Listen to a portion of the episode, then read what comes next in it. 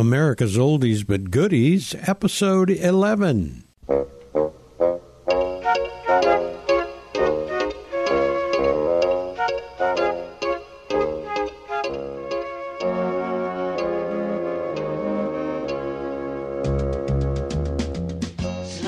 We knew a guy who knew a guy. Yeah. It was just that simple.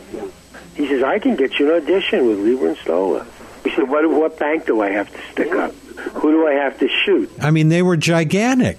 They were huge. Oh, They yeah. The Drifters and the Coasters and, you know, Benny King, Clyde McPhatter. Um,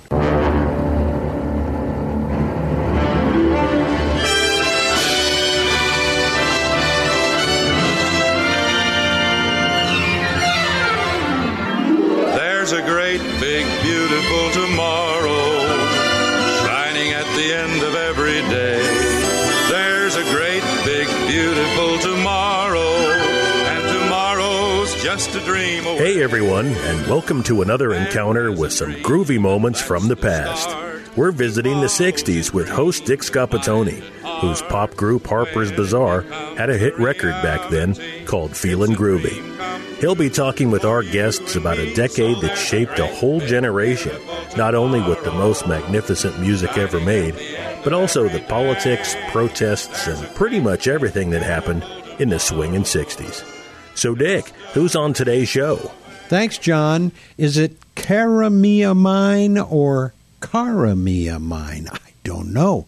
But I will ask my next guest to clarify that for us. Sandy Deane has been with Jay and the Americans since their inception back in the early 60s, and the hits never stopped coming. Only in America, Come a Little Bit Closer, uh, Cara Mia, and This Magic Moment. Would you believe they were one of the bands that was on the bill with the Beatles when they played their first concert in the U.S. at the Washington Coliseum in 1964? I've got a ton of questions for Sandy, and I do believe we shall hear a raft load of 60s rock stories coming up here in just a minute.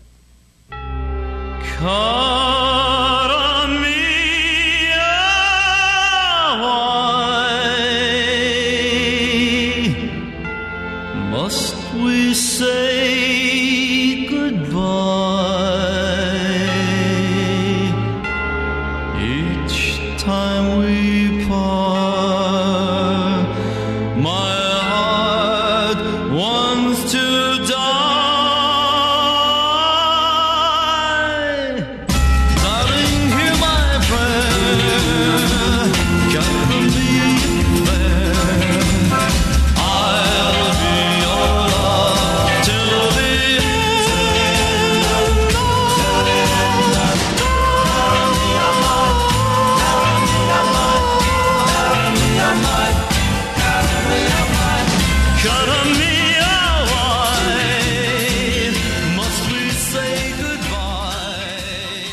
looking for retro and vintage merchandise, you'll find some fabulous buys at Dick's website, americasoldiesbutgoodies.com. Autograph records, tiki mugs, golf memorabilia, even a Paul McCartney signed album cover. Check it out at americasoldiesbutgoodies.com. By the way, you can listen to every episode of our show there too. That's americasoldiesbutgoodies.com. How many J's were actually in Jay and the Americans? Well, obviously at least one, but my next guest knows the answer to that as well as is it Cara Mia Mine or Cara Mia Mine? Sandy Deane goes all the way back to the Brill Building days with Leiber and Stoller and has worked with nearly every major 60s rock group, including the Beatles and the Rolling Stones. I know we're going to hear some fun stories today, so let's get cooking on this. Sandy, welcome to the show. And is it Cara or Cara? It's according to where you're from, Yeah. but the way the correct pronunciation being it's Italian, it would be Cara. Cara. That's what I thought. Cara. And you don't even say the R, which for a New Yorker is really easy. Well, it's like C A D A, Cara? Yeah. Yeah. Cara mia. Okay, there we go. Got it. All right. Well, good to have you on board. Let's take it literally from the top, or maybe I should say from the bottom. Go all the way back to your high school days, or even farther back than that if you want. We can go back to Moses. This group has been around forever. Yeah, yeah, I think so. Well, if you can go back that far, do it, and let's, uh, yeah, bring us up to speed, starting back uh, from the days when you were just a young man. Well, it started out actually when we were kids. We we, we grew up in Brooklyn, New York, hmm and they only did two things as kids besides going to school. When you got out of school, you went and you played ball, some kind of ball, stick ball, baseball, basketball, and, and then you'd go into the house and play music or listen to the radio, and then later on watch television. And my sister, who was eight and a half years older than me, she was all she was a singer, a professional singer. So being older than me, and we we uh, grew up, we were very close, and in, living in an apartment, her music was all I ever heard, and her music was Frank Sinatra, Ella Fitzgerald, Mel Torme, the Pied Pipers, the Four Freshmen. I mean, Oh, yeah. that's what she listened to. Bessie Smith, a very wide selection of very standard, uh, great music. She loved the blues, torch. They called it torch singing. You know, Yeah.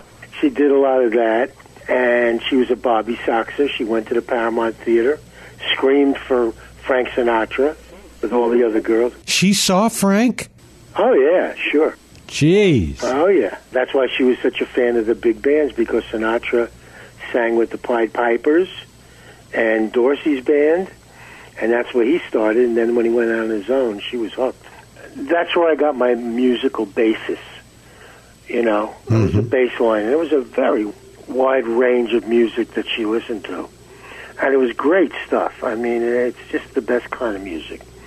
Then I had to form my own opinions because I remember te- when television started, and I was there when it started, when people had TV first in their homes, and we we would watch Uncle Milty, and we would watch um, you know different shows, and they had a show called Your Hit Parade, and then you saw those people singing, but but the big impression that started the kids off was you know Elvis, Bobby Darin, and of course the Everly Brothers. Oh, yeah. When I saw the Everly Brothers the first time on the Ed Sullivan Show, I said, "Wow, those guys are so good."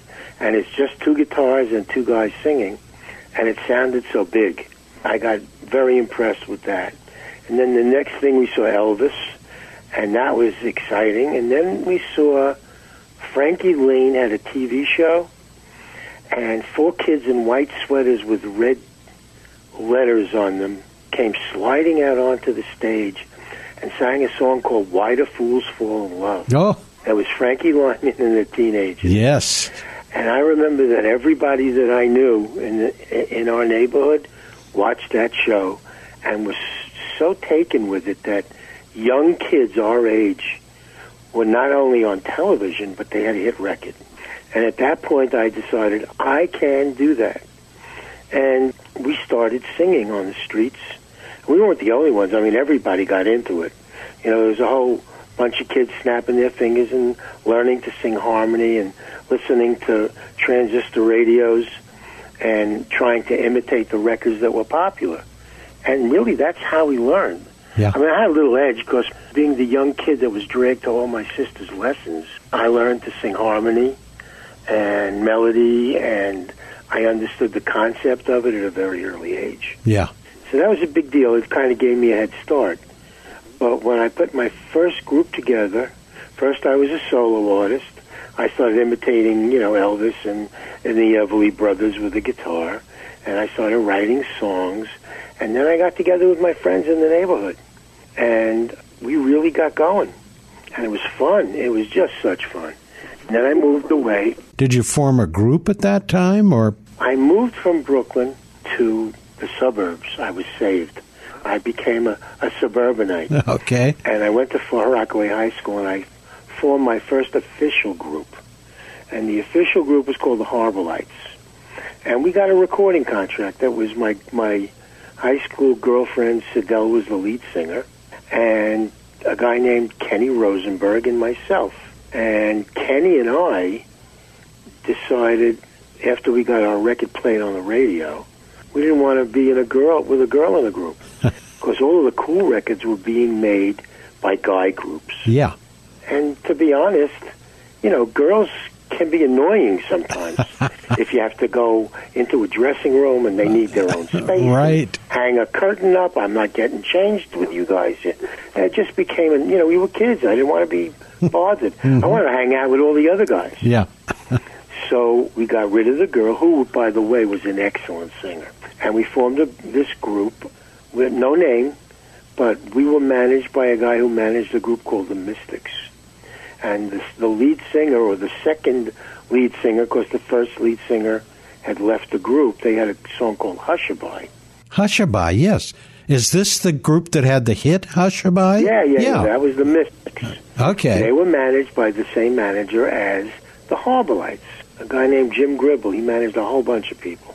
Anyway, we said to Jay, "You want to you want to come in our group? We're going to form a new group because we love your voice. You want to be our lead singer?" And he was happy to because he wasn't happy with his situation with the Mystics. And he joined us, and then I called my friend from Brooklyn that used to snap fingers with me, and Howie, and he joined the group. Eventually, that became Jay and the Americans. Yeah. Simple as that, bang. And we just rehearsed, but we, we weren't named. We just were a group. And we fought our way to get an audition in Leiber and Stoller's office. Oh, jeez. And they loved us. We were the first white group, white white artist they ever handled, other than Elvis Presley, who, of course, they just wrote songs for Elvis. They didn't produce him or uh, do anything else. But we got signed by the kings of the New York scene. That's amazing. How in the world did you even get in there? we knew a guy who knew a guy. Yeah. It was just that simple. He says, I can get you an audition with Leiber and Stoller. He said, what, what bank do I have to stick up? Who do I have to shoot? I mean, they were gigantic. They were huge. Oh, They yeah. The Drifters and the Coasters and, you know, Benny King, Clyde McPhatter. Um, they had the Exciters. They, they wrote um, uh, Ruby Baby for Dion. Oh, yeah. They wrote songs for Peggy. I mean, they were the biggest. And they wrote and produced all these records. You know what? It occurs to me, I got to tell you a quick story because this has a little bit of a Leiber and Stoller spin on it. Uh, back when Harper's was recording, we recorded a number of Randy Newman songs, and this was before Randy was known by anybody really. But he was he was a great songwriter, and he not only wrote some really great tunes, but he arranged a number of tunes for us. And it got to a point where a lot of other groups started asking him if he would arrange songs for them, and he decided at some point that he was not going to do any more arranging at all. He had had it with all of these people, right? Even though our our producer got him signed to Warner's, he just didn't have any hits at all. He was uh, kept hit, hitting a brick wall. Goes that way. And so, after a number of people had asked him to uh, arrange songs for them, he started turning them down. And I, the all he did was finish arranging tunes for us, and that was it. He gets a call one day from Leiber and Stoller, and they say. We have a song we think you could do a really great job singing. We want you to sing the song. Mm-hmm. And would you come back to New York and we'll play it for you? And so he did, thinking that not only was he going to arrange his own song, he was going to be the singer on the song. He went back, they did the session, he sang the song, came back home to Hollywood. Couple months later, he hears the song on the radio, Right. only it's not him singing it. It's Peggy Lee. Is that all there is? There you go. We were there for that, too. I Were you that. really? Well, he. It turns out that Leiber and Stoller didn't want him to sing at all. They just wanted him to do the arrangement, which was a killer arrangement. They that he- tricked him. Yeah, yeah, they really did. Anyway, I didn't mean to get too far afield. Let's get back to tell us some more Leiber and Stoller stories. Well, we had had our first big hit. We first we came out with the first record on United Artists. They assigned our contract to United Artists, but they were the producers. So we did tonight from West Side Story, Oh yeah, and United Artists was releasing the film West Side Story. So they said, "Well, we're doing the Ferrante and Teicher are doing a piano version. we want a teenage version of Tonight in conjunction with the release of the movie. So we did it. Of course, all the promotion went to Ferrante and Teicher. And in spite of that, we sold about 60,000 copies in the tri-state area. Okay. Kids loved it. Problem was it wasn't getting pushed. So, you know, UA was a film company first and a record company second. Yeah. Then we came out with we followed up with a song that Leiber and Stoller found that was written by uh, Ted Daryll and Greg Richards. Wrote a song. It was a country and western demo of She Cries, and they decided to let us sing it, and they changed it. We never listened to the country's version of it till later, but they sang it to us as a baion kind of a sexy drone kind of a beat, and that's how we recorded it. And then they played the demo of the country song. We cracked up because it was so different. And then we had this huge hit. Yeah. But after that, we released, I thought, a song that should have been a monster, and it bombed. And then we released two more singles, and nothing happened with. And the group was falling on hard times. So the group split up, and Marty, who was the guitar accompanist, and became an original member with the, th- the, the other three Americans. So we were at this point five guys. We were sitting in Leiber Stoller's office waiting for some new material, and all the good material was going to the other groups because they were hot and we were cold, and we were getting the leftovers, and we didn't like the leftovers. So Jerry and Mike say, "Hey, you want to hear the Drifters' new single?" We go, "Yeah." So they take us into their office, and they play us a demo, or actually a finished master of Only in America Huh? with the Drifters singing it. And we sit there and we all look at each other, we're dumbfounded. And it was great. First of all, it was great, a great song. And we say to them, well, why wouldn't you give us that song? Yeah. What would be more of a natural hookup than Only in America by Jay and the Americans? Mhm. I mean, doesn't that sound like it makes sense? Sure. You know, we were very in awe of them, and we never talked back or got mad. You know what I'm saying? We just listened and watched. But we got annoyed at that one. And they said, hey, that you know what? That's how it goes. You know, they're hot and they're getting first choice. So we went home and we were really miserable because we said, wow, that would have been a hit for us. And we had the new J to boot because the other J packed it in. And so J numbers, we're home, and the phone rings. My phone rings, and and Liebes, Jerry Liebes says, "You know that song, Only in America? How would you guys like to record that song?" Oh, for God's sake! And we go, "Are you kidding? We wanted to record the minute we heard it." Well, what had happened was they submitted the master to Atlantic Records, Atco. At, well, Atco turned around and said, "Hey, we're not going to have our act sing only in America. Could a guy from anywhere be president? There's no such thing as a black guy becoming president, Gee. and that's nonsense. You know, there wasn't even civil rights yet. Yeah. This was 1963, 64, you know? So Ahmet Ertegun threw the, the session back in their face. Now, they had paid for that session with their own money. So all of the strings and horns and the whole track and all of the session money was spent. So they called us and they said, how would you like to? I said, sure. So we go into the studio and they're playing us the Drifters track in the Drifters key, which was much too low for us.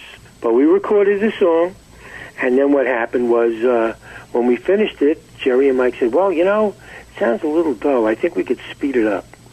And so they sped the song up. And then when it went to mastering at UA, the guy in the mastering places, it sounds a little slow. It sounds dull. And he sped it up. So he put it into your key ultimately. Yeah, but we sounded like Alvin and the oh, Chipmunks Oh, gee. when we played. And if you listen to the record to this very day, Yeah. you can hear there's no way that we could have sung that song that fast in that key. Yeah. I mean, just it just we crack up about it, but people loved it. They bought it. They loved it. They don't hear, you know, they don't listen with a technical ear. They just listen. Yeah. You know, I wouldn't have even thought that. Well, if you listen to the record now with new ears, you'll hear it. It's a whole key higher than we would have done it. at.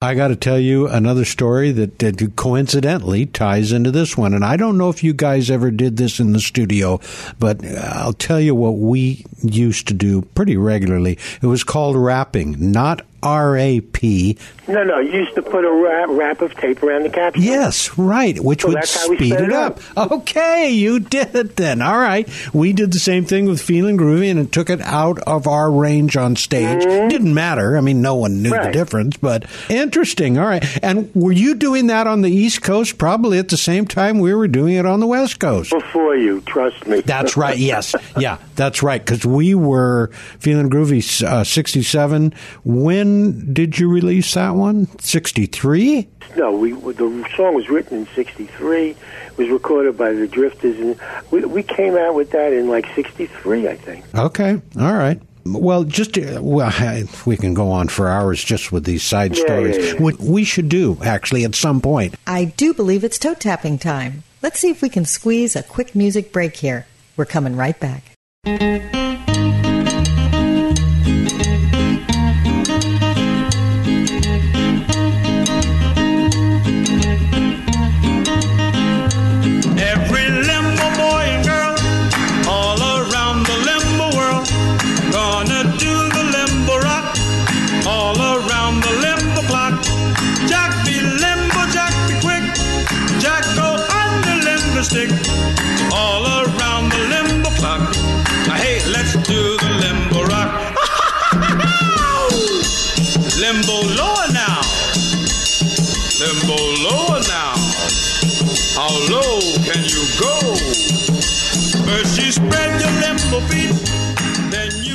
Let me jump here to another question. What do you consider to be among your most notable successes? Well, you know, when we started out, we were kids. The only reason that we wanted to have a record on the radio, that was what we wanted to do. We wanted our record to be played on the radio, which I had with my first group. It was very exciting. And my parents and my relatives and all of my friends and kids heard it on the radio. Mm-hmm. And it made me like, you know, a big shot. Sure. I mean, I was I was too cool to touch. I had my, they're playing my record on the radio, you know, and and it was all about you know signing autographs and getting the girls. That was the main thrust of it. There was no you know message. We were putting a message out. We were going to change the world. We were kids, so but we were kids with a, with a good musical ear for a good song. That's really what we were about and we were good ears for, for arranging and harmonies. And besides, we learned from Leiber and Stoller, and they were the best. We learned how to write a song, how to produce a record, you know, mm-hmm. how to put a, a, an orchestration together to enhance the song. I mean, they were our mentors, and everything, every success we had, whether it was with them or after them, we owe them homage for having taught us the way. You know, they didn't really teach us. We just sat there and watched Yeah, you just but watch. you learn. But the biggest success is, you know what? Having one hit, and I get annoyed when people say a one hit wonder, because you know how hard it is to have a hit? A hit? yes. Uh, you know how hard it is to have one hit. yeah. Well, we had 10 top 10 hit records and 23 top 20 records and maybe 30 top 40 records and 13 albums and a career. Yeah. Yeah. A Spectacular. really a career. And that's an accomplishment. Yeah. Oh, major. You know, because now that we look back, we didn't know it then. But, you know, after the third hit, we looked at each other and we said, you know what? This is getting serious. you know? I mean, we can really take this further. This is the real deal. Mm-hmm. We never thought we were going to have. Whoever dreamt that when we released a record in 1961, that we would be singing it in 2017 to sold out houses? Jeez. Yeah. You know? Yeah. And It's kind of amazing when you Yeah, think it is. It is. and, and and a whole bunch of other songs. I mean, we do 90 minutes of our stuff, so that's an accomplishment. And like I said to the audience the other day when we mentioned, that, you know, we played with the Beatles, but we're still playing and they're not. That's You know? right. Yeah, that's true. That is so true. you know, it, it's true. It's kind of tongue in cheek, but it's true, and we love doing it. You know, it's it's just that's the accomplishment. Surviving, getting all of those hits because boy, it was hard. It was really hard making hit records.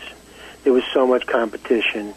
And you needed the record companies to believe in you. Because if they didn't, even if you had a record contract, if they, didn't put money into the promotion, That was it. I mean, if yeah. UA had put the money into the promotion of us that Capitol put into the Beach Boys, Yeah, you know, we would be in another stratosphere. sure, of I course. mean, we, we did it in spite of them instead of because of them. I mean, that's how it goes. you mentioned the Beatles. Did you Yeah. open for them at some show? Well, we didn't close, that's for sure. yeah, we opened for them at the Washington Coliseum Oh yeah. And in February um, 60, I want to say 64, maybe 65. I'm not, you know, I'm fuzzy with years. There were so many of them. but we did their first show in the States on their first go round. They went from that show on by train to do Ed Sullivan the next day. I just wonder if you have ever been able to track down. I know there's footage of them at the Washington uh, show. Uh, Right. Do you suppose the whole show exists somewhere on? I doubt it. Yeah, yeah, because there was really not videotape in those days. I guess Yeah. that was film, apparently. Yeah, we got a great response from them. But boy, I want to tell you something. The promotion that went into those kids, they were bewildered by it. You know, the response to to just announcing, ladies and gentlemen, the Beatles, the scream, and they hadn't even done anything yet. Yeah, I know it. They had just come to the country, you know. But what happened was they showed all these newsreels of the kids fainting in Europe when they. When they came from Germany to London, and girls were fainting, and and half of those girls were paid, and half of the girls were real. But it didn't matter. It was shown on uh, network television as news, and you know, kids like to mimic other kids. And I'm not, believe me, those guys were brilliant songwriters Yeah, and they, were, terrific Sure. Yeah. musicians, and they were with the right people.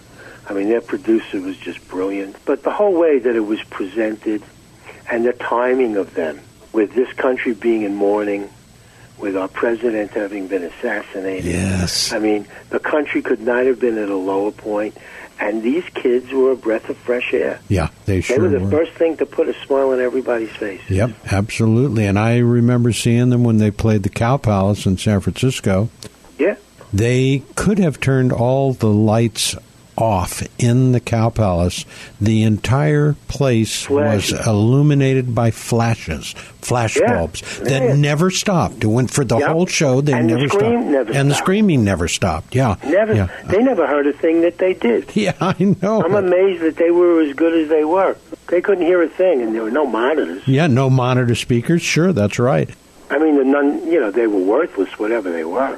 Uh, we're talking about memorable people, and I, you mentioned the, the Beatles. Get, tell me some other people that you worked with that uh, are Well, memorable. we worked with the Stones in New York okay. on their first go round when Brian Jones was in the group. You know who uh, Sid Bernstein is? Yes, right. All right. Well, Sid was. I think Sid promoted the show. It was us and uh, the Stones. Okay. What happened was he comes into our dressing room. It was a big common dressing room, you know, like a big green room, but everybody was hanging out in it. Sure. And Sid says, "Listen, you got to do me a favor, guys." We said, "What's that?" He said, "Well, you're going to have to close the show because the Stones have a TV appearance, and you know, it's only at you know five o'clock, and, and that that would be after they'd be on stage. So you're gonna ha- they're going to have to open, and you're going to have to close." Okay. All right. And I said, uh, that, that, thanks, Sid. That's going to work out great. And the lines were around the block, and kids were screaming just from shadows walking past the Venetian blinds in the windows. You know, policemen on mounted police and barriers, and, and they sure were not screaming for us that way. So, so the Stones go on, and they, they're screaming and yelling and carrying on. And then they finish their set, and they throw their guitars to the roadies and run out of the place into a limo with the entire audience chasing them down Seventh Avenue. Oh. Now the whole place is emptied out, and we go on, Gee. and we're playing for the cleanup crew. Oh, And boy, they loved us. We got a standing ovation yeah. from the cleanup crew. Yeah. Isn't that amazing? Classic story. That's showbiz. Let's just take a moment for a brief musical interlude. We'll be coming back shortly, so stick around.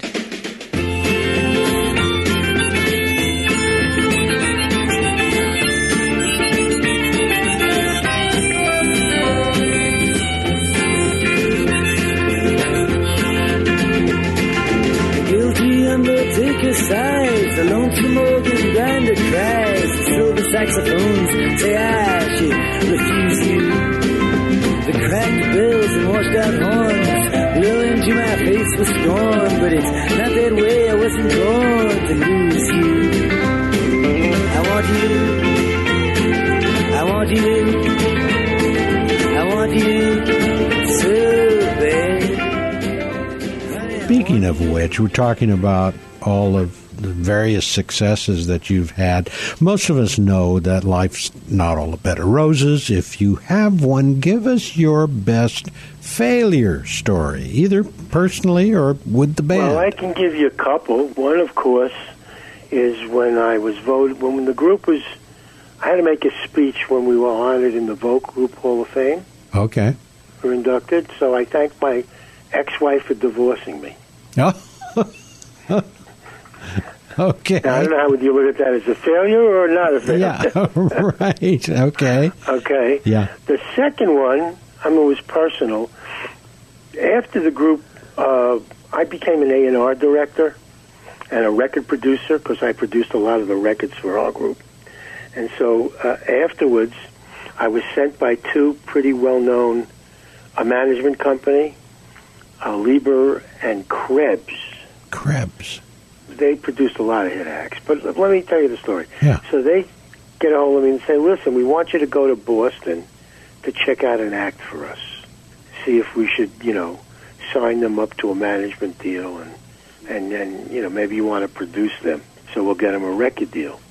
So I go to Boston to a club and a group comes on and I listen and they're pretty good, but I looked at it and I said, you know what?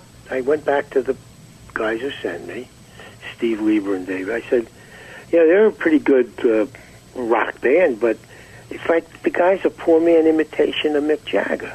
Huh. He's doing Mick Jagger. So uh, I passed, and Leiber and Stoller signed them anyway. Their name was Aerosmith. Oh, jeez. So that's that's a failure. I Yeah, would say that was a, that was yeah. a boo boo. Amazing. I didn't see that one coming, but they weren't singing "Toys in the Attic" on stage either. So, you know, Right. That's amazing. Now that would have been what are we talking? That's 20 not maybe not 20 years ago. oh, more, More You than that? Was, uh, what sixty? It was in the six, late sixties, uh, maybe seventy, something like that. Okay. All right. Got it. listen, everybody that's in the music business, if you say no, 90% of the time or more, you're right. Yeah. Mhm. You know, it's just hard to find that, that, uh, listen, we were right about a couple of guys that we started in the business. Two guys walked into our production office when I was doing the production of the group. They sang some songs for us and we got all excited and we hired them to, because they had no money and they just graduated college. So we hired them to be our bass player and keyboard player. For uh, they played with us in that capacity for almost three and a half, four years. And then they went out. These stupid guys actually quit our group, went out on their own, and formed their own band called Steely Dan. oh boy. So we were right about that one. We tried to get them off the ground, and everybody passed. Yeah, amazing. So you never know. No, you never know. That is so true. Well, we knew Donald and Walter were brilliant. We knew that Yeah.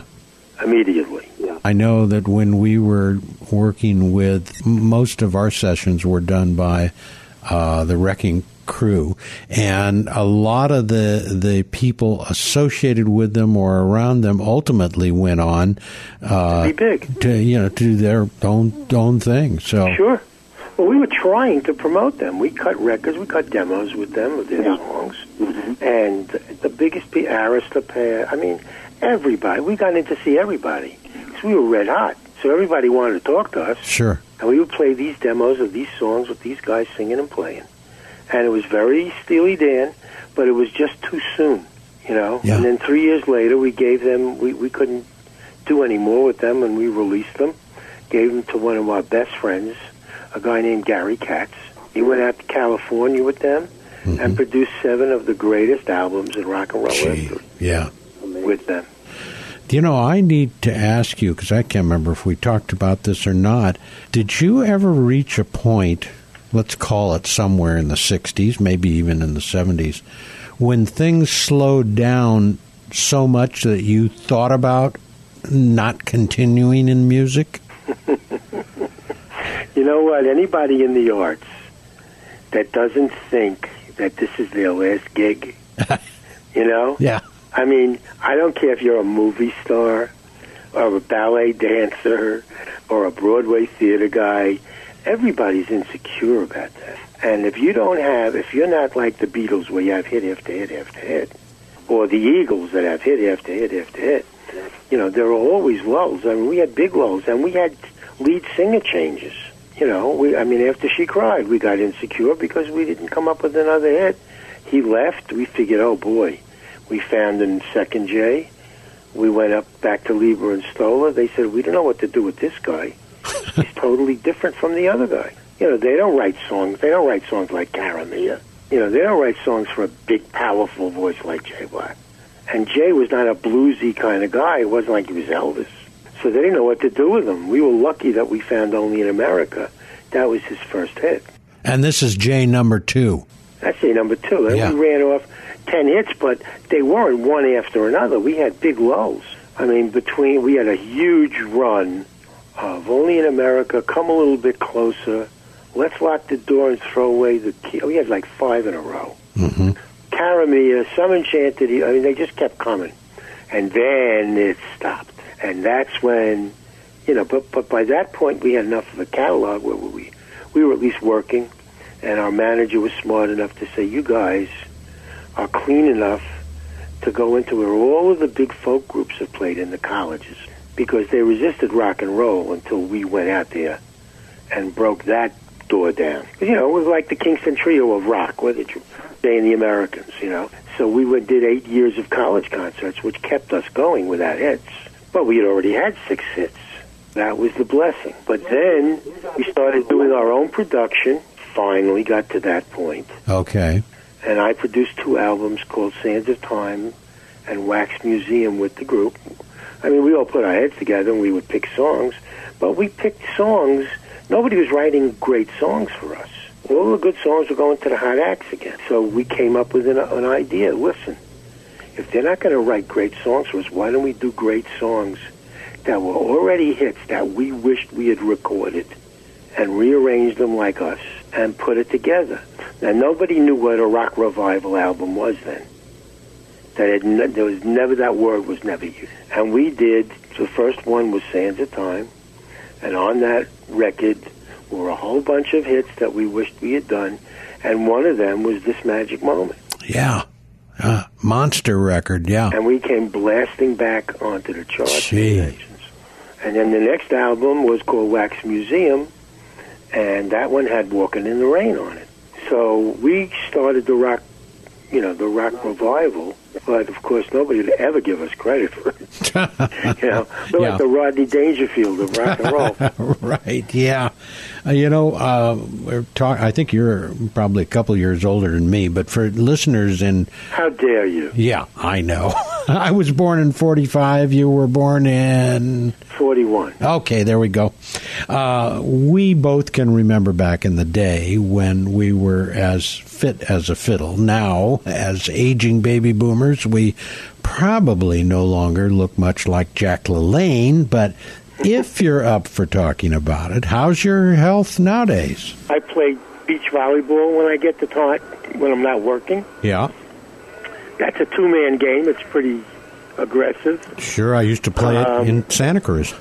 Yeah, so you know what, what beach volleyball Yeah. two Oh, man yeah. is. Two man. Yeah, sure. Absolutely. Yeah. Um, and like I say, my wife and I just finished doing the boardwalk a couple of. Actually, it's 4.4 miles more, so we did it 8.4 miles Wow. on the bike in the wind, a little windy, and um, I mean, uh, other than the diabetes too, uh, I'm pretty much the same as I always was. Are you doing anything in particular for that? Because I, I have it as well. It hasn't been a problem for me, but it, I believe, is just beginning to be after probably 20 years. Yeah, I got it handled pretty well. I mean, you know, listen, when I don't eat right, uh, my blood sugar goes too high.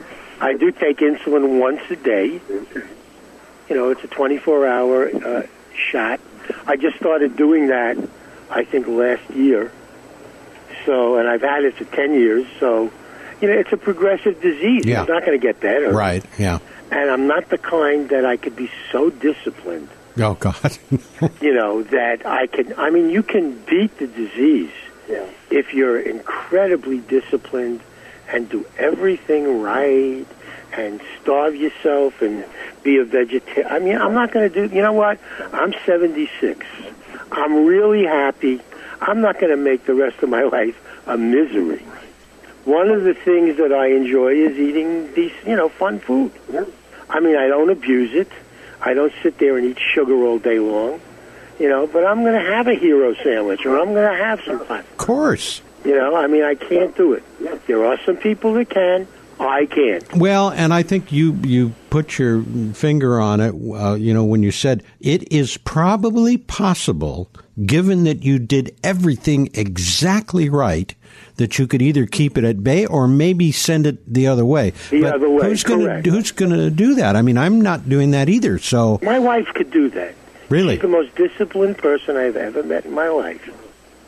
And you know what? I mean, she's just amazing. I can't do that.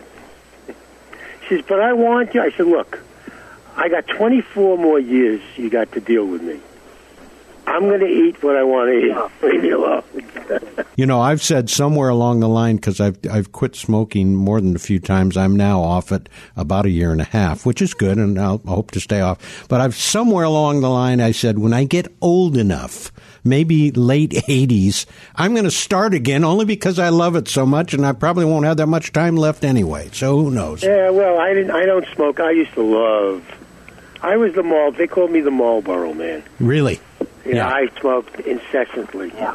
When we were in the studio and Sure. we were making records and you know, but I quit over 35 years ago, and I don't find I need it anymore. That's great. That's great that you weren't tempted back. I was tempted back several times, and, and well, uh, I you know I went back one time and but then I said, you know what, I really don't like it. You know, it's it, once you're off it that long. Yeah. Now when I smell a cigarette, I go, whoa. Yeah, well, and probably when you go in some of the clubs, uh, for example, you go in Casinos clubs, and, yeah, casinos, yeah, it just reeks in there. Yep. Um, have your musical taste changed since the '60s, and what kind of music do you listen to now? There's only two kinds of music: good and bad. Right. Okay, that's how I break it down. There has always been good and bad. Through every generation, there has been good and bad. hmm Only now, because of the uh, addition of of social media and the outlets where anybody with a computer can sing and play and upload onto YouTube, there's more bad music than ever. Yeah. But there's also a lot more good music than ever. There's just more music out there. I'm still pretty much the same taste. Um, I always had a wide range of taste. There's a couple of groups out now that floor me that I think are fabulous. Uh, I love the Chainsmokers. A new group. I love this Panic at the Disco. Is a really cool singer. Of course, I still go to Steely Dan. I listen to whatever they do, new or old. Ed Sheeran is brilliant. You know, I've seen him a couple times, but I've never listened to his stuff. He is brilliant. Really? Okay. This guy is a storyteller and a brilliant musician. hmm I listen. You know what? I just look at certain people, and even if it's not my particular taste, they're so talented musically Yeah. that they catch your. eye. I mean, listen. I watched that country award, that country tribute to the Bee Gees, and I saw. I mean, I always liked him. The one that's Matt. He, he's uh, he's one of the judges on one of the shows. Keith Urban. Keith Urban is one of the best guitar player singers I've ever seen. And I saw, I mean, you know, we worked with everybody. We also, there was a guy named Jimmy James when we toured with Little Richard, Okay. who changed his name to Jimi Hendrix. So I saw him play guitar. I'm telling you, some of these guys are that good now. They're that, they're just, they're just so good. So there's a lot of good stuff out, a lot of good people out there. And there's no reason for people to say, "Oh, this, you know, the new music stinks." You listen to Ed Sheeran talk; he tells you his, he's he's like telling his life. He's like a troubadour. He's fantastic. Well, that's great because lyrics uh, seem to have disappeared for quite not a while. Not with this guy, and and not with Taylor Swift. I mean, there are people out there that tell some great stories. So you know that that's. I mean, I listen to a lot of different things. Like I said, there's two kinds of music. Yeah, and I agree with you on that. I've never heard it put that way, but that makes total sense. You know, I grew up in New York, and I was lucky because in New York City, back in the day when I was a kid, because I'm a little older than you, there was only AM radio. But if you flipped the dial, you would get a blues station, a jazz station, a Latin station, a country station, a rock station. I mean, you know, symphonies, they were all on the dial. And we could turn the dial and listen to 10 different styles of music. And we did. And that's that's why Jay and the Americans, when we made records with Leiber and Stoller, we had that Lat- three Latin percussion guys playing on "Come a Little Bit Closer." You know, and on you know we have that feel to our band because of the exposure. You know, I, I'm trying to think here. We were in San Francisco. KYA was the big rocker at the time. Uh, and I'm trying to think of what else there was. We did not have that spread that you just mentioned. It wasn't available here. Very few places had that spread. That's what I'm talking. So the guys that came from the East Coast, you know, even Philly and and even Boston, they had, you know, we had some stations that traveled far. Chicago had some stations that traveled far. We used to get KLS, I think it was. There was 60,000 watts. I mean, those stations traveled halfway across the country. You know, but we had 20 stations. So we were very fortunate if if you were the kind of kid that just didn't stick to one thing, that liked to experiment, we got exposed. That may have been one reason why that whole clump of, of geography back there Mm-hmm. was so loaded with um, talent Yeah, and music. absolutely. Because of the exposure. Absolutely. Because we didn't have that. You know, they were playing black state. There were there was it was called sepia music Okay. before. Yeah. Then it was called soul. Then Okay. it was called R and B. Yes. Right. You know, but we were exposed to that, and we were exposed to salsa and Latin. You know, there was a Fania All Stars there. I mean, we had Willie Rodriguez and Willie Bobo played on our dates. We had some pretty famous Latin guys that are in the Latin Hall of Fame. We didn't know that then. We found out later who they became, you know. But they were playing on our sessions, and Leiber and Stoller knew who they were. We didn't. But we were exposed to this music. It was very natural for us to stick that stuff in. I think that's why all of our records were so different. We just didn't do one kind of record. We had ballads, we had fast records, we had Latin style records, we had bubblegum record, we we did everything. We didn't lock ourselves into one thing. And I think it's because all of us, from me, from Howie, Kenny, you know, the, all the Jays, we all grew up here and heard all this stuff. So it wasn't foreign. That's an important point to make because there's a lot of people, and well, there's millions of people across the country who are clueless when it comes to that hotbed, that pocket of what was going on in that geographic area at that time. And I, like I say, I didn't, I didn't get into it at all. I was listening to rock and roll and a little bit of easy listening, maybe. Mm-hmm. That was about it. Let me shift for a second. What's been your most challenging experience, regardless of whether you achieved it? The first challenge was when you're a kid and you're listening to the radio, you want to have you hear your record played on the radio. Of course, yes. And we all did. You know, we all wanted to hear our record played on the radio. And why?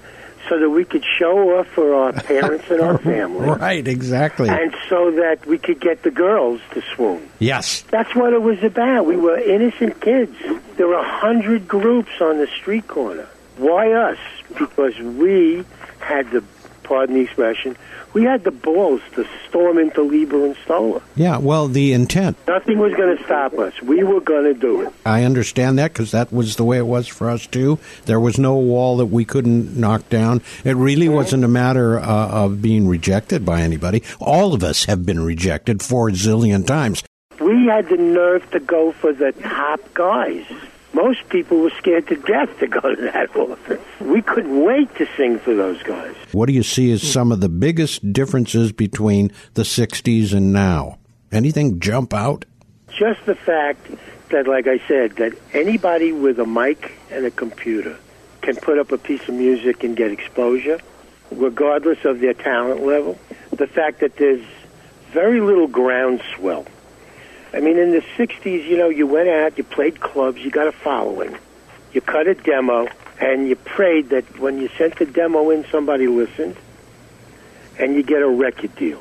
Today, the only platform other than YouTube exposure is TV because there's very little place for exposure on the radio. There's very little radio left. It's all dot com radio. Not much radio left.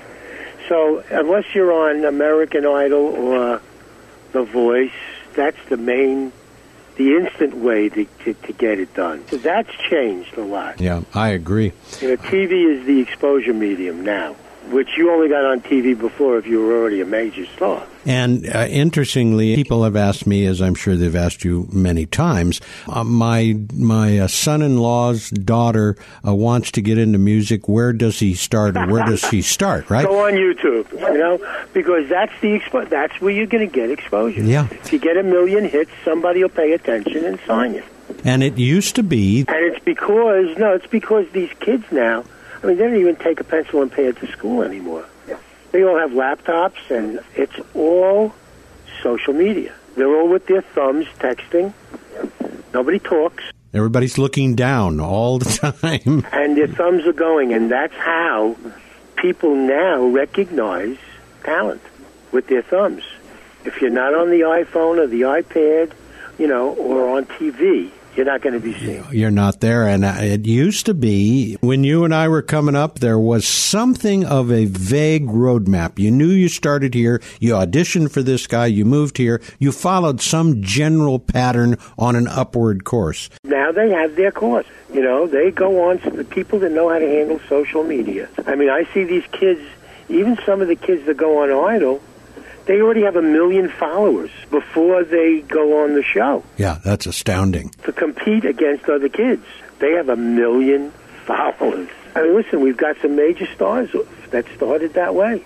I mean, Justin Bieber was the perfect example of the new roadmap to stardom. That's an interesting comparison, actually, the new roadmap, because it does exist, just not the way we used to do it. So, Well, listen, we're three generations. We, we're in our 70s. We're four generations down the line.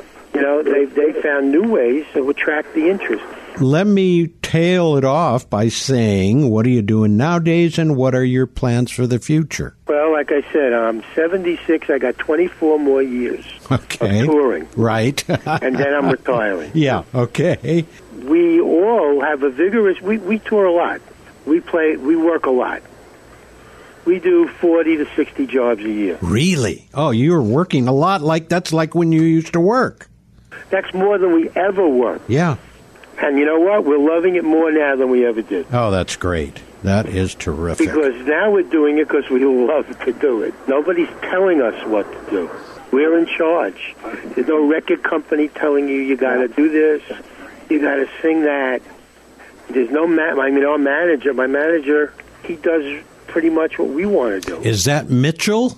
Mitchell's our agent. That's TCI. He's our agent. I have to send him a note and thank him. He's turned me on to you. Who do, else did I do this week? Bill Cunningham of the Box Tops. Who else did I do?